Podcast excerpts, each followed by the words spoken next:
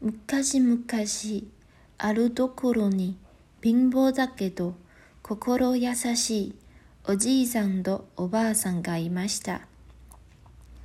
ある年のおみぞかのとこです。